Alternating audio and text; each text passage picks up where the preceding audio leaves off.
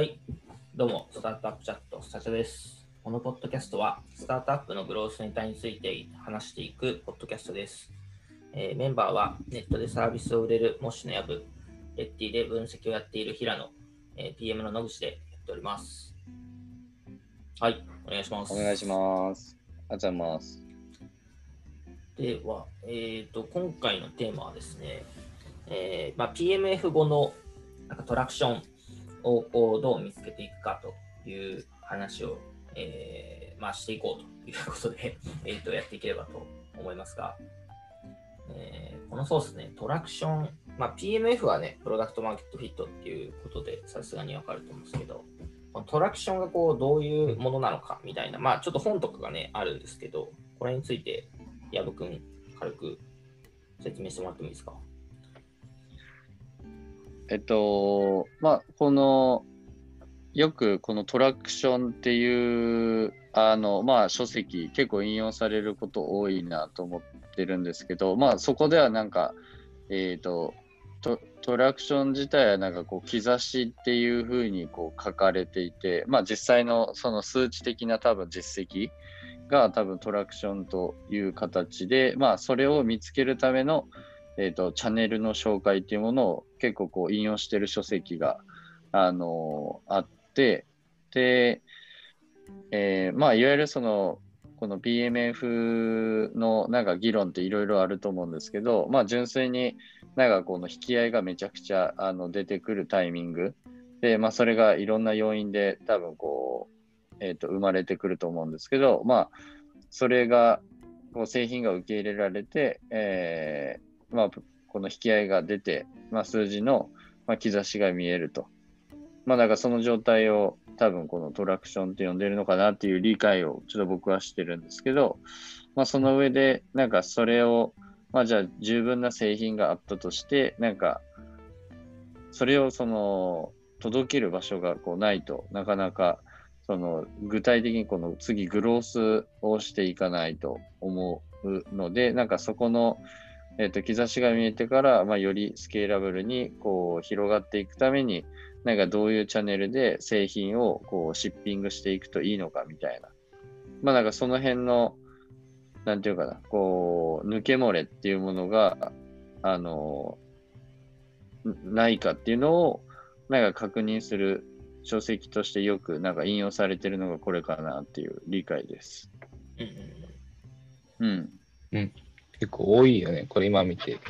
うん。土俵の記事見て19個のチャンネルで、うんうんうん。バイラルマーケティング、PR、なんかうん SEO とか、うん。ね、コミュニティ構築とか。うん。あとこれ、検証のプロセスも書いてあるのね。うん。確かになんか、ブレイストーミング、ランク付け、優先付け、テスト、リソースの集中みたいな感じ。うんうん。まあこれ自体やっぱなんか野口さん言ってたように結構割と浅い書籍というか、なんか内容自体は結構浅いんですよ あのね、多分。うん。ちょっとこの前に話してた時間に言ってた。うんうん。そう。まあ結構19個のそれぞれの施策が割と事例ベースでね、書かれてるんで。まあその事例自体はすごい面白いんですけど。実際じゃあこれがなんかどういうそうだな。どどの順番でこう検証していけばいいかとかどれぐらいの予算を使っていけばいいかとか実際になんかねその今の時代のえー、とそれぞれの事業にどうフィットするのかっていうのは結構ここからねさらに思考を相当巡らせないといけないものですよね。うん。うん。うん。うんうん。でもレッテだと思います。ィもこれは全部ほぼやったなって感じですね、19個。うんうん。展示会ぐらいは、ね、確かに。全部多分やってますね、うん本当に。うんうんで、あの、多分6割、7割ぐらい失敗してるっていうか、なんかあんま意味なかったいうん。な感じではあります確かに今、僕らもこれ結構、うんあの前のクォーターとかは結構この辺意識してましたね。う。うんん。なんかこの19個あると思うんだけど、これどっからなんか手つけるとか考え方とかってあったの？えっと、基本的には、あの多分今までこうやっていて、それこそこう PMF に近い引き合いをこう感じている場合、あのまあ、ユーザーさんからやっぱりこういうところがあの求められてるとか、なんかそういう形で結構この、このチャンネル角度高いよねみたいなやつって、ある程度なんか認識しているはずなので、うんうん。まあそのあたりのチャンネルがやっぱり優先順位上がってくる形になってるなと思っていて、で、まあその上で、えっ、と、まあこの辺のアイデアって多分絶対今まで結構議論に上がってたりするんで、えっ、と、まあうちで言うとじゃあこういう形があのあるよねみたいな。まあ例えばじゃあ展示会もそうだし、えーまあ、オフラインイベントとかだと、今だとオンラインイベントとかに多分置き換えたときに、まあ、この辺あまり力入れられてないよねとか、なんかそういう形で、えっ、と、まあ、今までのインサイトをもと、インサイトとか、まあ、トラクションの、まあ、あの分析をしたときに、この辺がやっぱ大きいよねみたいなところが、まあ、やっぱちょ当然優先順位上がってきて、まあ、それ以外のチャンネルで、まあ、できてないところを、あの、まあ、あとは時間軸的なところを見て、まあ、SEO とかだと結構時間かかるから、もうちょい、あの、早めに見れるところって、なんかどういうところあるんだっけっていう感じで、まあ、最低限の予算で、その、僕らだったらもう本当に CPA ベースにあの見ていくっていう感じうんですね。うん。で、最終的には CPA 見て、あ、これ一番いいねってなって、そこにうん。フォーカス当てるかみたいな決め方をすると。まあ理想的にはそうって感じですね。そんなうんにやっぱりあの見えないところもやっぱたくさんあるんで、PR もそうだし。えっ、と、まあ、バイラルマーケティングとかも、まあ、これも多分そのビジネスの構造的にその必要な、なんかこう、プロダクトと、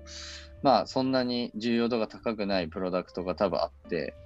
で、まあ、僕らみたいなサービスはやっぱりこの、重要度高いんですよね、ここは。うんなんで、その辺のなんかこう見極めによって、えっ、と、じゃあこの一番の優先順位って上がるのかみたいなところが、まあこう決まってくるのかなっていう気がします。うん。なるほど。うん。この辺なんか野口さん的にはどうですか？なんかでも思うのは、なんか結局、その、あの、まあこれなんか似たようなやつもあるから、なんか19個を19個で捉えない方がよくて、多分なんか、うんまあ 6, 6か5グルーピングぐらい、まあちょっとあんまグルーピング考えたことないですけど、まあ多分それぐらいになるのかなと思うんですけど、なんか大体こう、結局最終形ってなんか1つか2つに絞られるのかなっていう気がしていて、うんうん。なんか、えっ、と、うちだったら多分 2C 側は、えっ、と、まあ基本は SEO と、うん、まあ、あとは、まあ、Yahoo さんとのパートナー連携させてもらってるんで、そ,、うん。そこの流入の、多分なんか大きくはこの2つしかなくて、うん。多分 2B 側も、えっ、と、まあ、パートナーセールスと、あとは、まあ、代理店さんに結構営業してもらってるのと、であとはインサイドセールスみたいな感じなんで、多分なんかこの、まあ、インサイドセールスもあとオーガニックの流入があってみたいな感じですかね。うん。なんかこの2つみたいな感じなんですよね。うん。で、だからまあ大体その最終形って多分2つぐらいになるのかなっていうのと、まああとはうん。01、10と100のフェーズで、なんかそれぞれ多うん。分流入チャンネル全然変わってくるかなっていううんうんところを持って、なんか似たような事例をなんかひたすら見つけに行くみたいなうん感じなのかなというふうにも思います。ね。うんうんうんうん。その似たような事例っていうのは、なんか同業とか、その辺から参照してってことですか？同業か、そうですね、事業モデルが同じ近いところ。もの、近いもの。うんうん例えばなんかうん CGM だったら、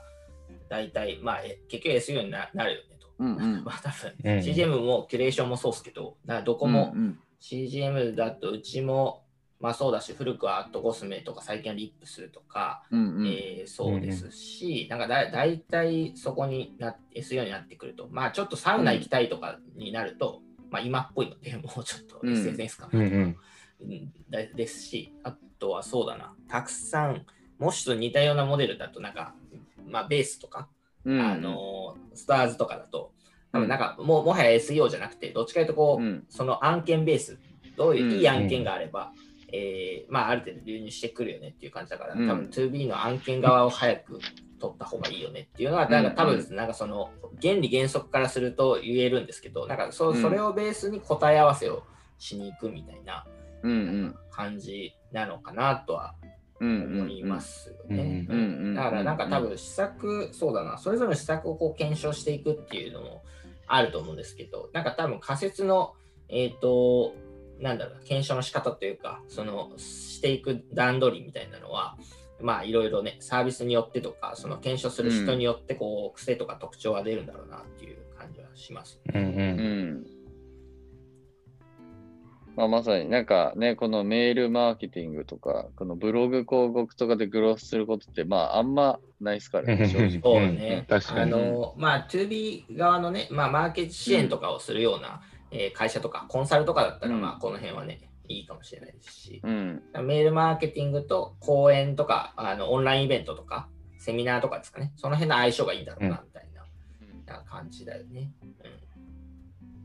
まあ、結構この SARS の会社、そういうことスマート HR さんとか見てると、やっぱこの辺結構漏れなく、やっぱちゃんとやってるなっていうのはすごういん。感じるので、あのーなんかそのメインは結構そのなんとか決まってきつつ、うん、そのああののうまく組み合わせてるよね。組み合わせ方あそうまいうん。と思いますね、うんやっぱね、SARS のところで言うと。なんでこの1、1 01とか1、10、100とかのタイミングで、まあ、この辺がそのボボリュームはされど、あのー結構こうも漏れなく組み合わせながら、なんかこう全体としてのそのまあ本当に流入からまあ最初認知取って流入して、まあ、そこから実際アクティベーションして、まあ、継続してっていう、まあ、この一連のこの多分サービスのグロースのパネルがあって、まあ、ここがここ自体は結構その事業モデルごとになんかこう適切なアクションで変わるんですけど、まあ、多分そこであの自分の会社、まあ、事業に合ったあのあのモデルで、えっと、まあ多分その比重の書き方がこう変わって、で、ここの辺をそのうまく設計するために、じゃあメールマーケティングはあるし、まあこうコンテンツマーケティングはあるし、まあ PR はこう認知のところで、じゃあ具体的にどうやるのかとか、まあこの辺のバランスが多分決まってくる感じで、で、あとはまあ、野口さんが言ったように、この、なんていうかな、ある程度この、この辺がやっぱ肝だよねみたいなところは、あの、まあ、類似のサービスとかで、あのある程度その確かにこう近いものは出てくる。で、まあ、ただ、その時代によって、なんか SNS がやっぱりこのトラクションとして強いとか、なんかそういうこう時代ごとの背景っていうのもあの一部あるので、まあ、その辺を鑑みつつ、この辺のこう適切な、まあ、トラクションがより生まれるチャンネルっていうのを、まあ、やっぱ探していく、まあ、活動がやっぱりこの PMF 後のなんかこうお金の使い方なのかなっていうのはすごい思います、個人的に。聞いてて思ったのは、その最初になんかどのトラクションがいいかっていうのを発見していくみたいな、どのチャンネルがいいかっていうのを発見していくのは、まずそれはそれで難しいんですけど、やっぱその組み合わせるとか、うん。あのうんなんかいくつかをなんかちゃんとこう掛け合わせて、えー、と効果を出すみたいなのってうんやっぱむずいっすよね、うん。うよううんな感じがして、なんかその僕らで言うと、例えばそのセールスで言うと、まあ、インサイドセールスで、まあ、結構取って、まあ、申し込みが来たところからちゃんとナーチャリングして、育てて取っていくみたいなのって結構うまくワークしてきてるんですけど、うん。やっぱりそれでも最初のこう問い合わせのチャンネルってどこかで言うと、なんかまあ普通に SEO とか LP、リスティング出してるところとか、うん。そういう感じになってくるんですよね。うん。で、なんかやっぱやれてないので言うと、なんかそれ以外のリーチって全然取れてなくて、うんうん例えばなんか飲食店さんにこうちゃんとまあ PR をしていくとかう、んなんかそういうセミナーに来てもらうとか、うん。えっ、と、あとはまあソーシャルで、えーやっていくとか、なんかその辺ってなんか全然やっぱ強くないですよね。うん。これななんで強くないのかなって考えたときに、やっぱ何かのチャンネルがうまくいくと、なんかもうみんなそこに突っ込むんですよね、やっぱ。上の人もリソースを投下するし、メンバーもなんかまあ成果が出るところやるから、だから新しいとこ開拓するって結構難しい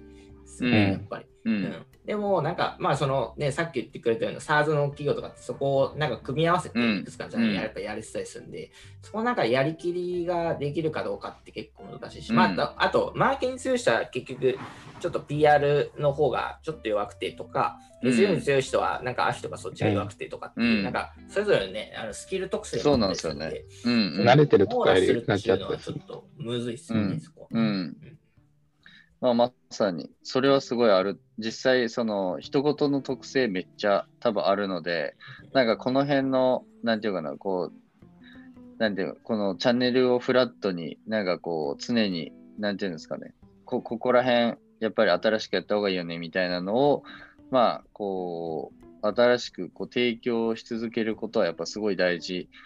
だだなっていうのはめっちゃ思いますね、それは。うんうんうん、確かに。やっぱこの SARS の企業さんとかは結構やっぱこの辺かなり再現されてるんだろうなっていうか、うん。あの、やっぱりこのリードを取ってくるっていうところにすごいね、なんかこう、かなり、やっぱりあのめっちゃ力を注いでるはずなのでうん、まあもちろん営業もそうですけど、まあそれ以外のなんか、あの選択肢も結構、やっぱりこのかなり発展してきてるんじゃないかなっていうのは結構そのサイト見てるだけでもめっちゃ伝わってきますね。うん。うん。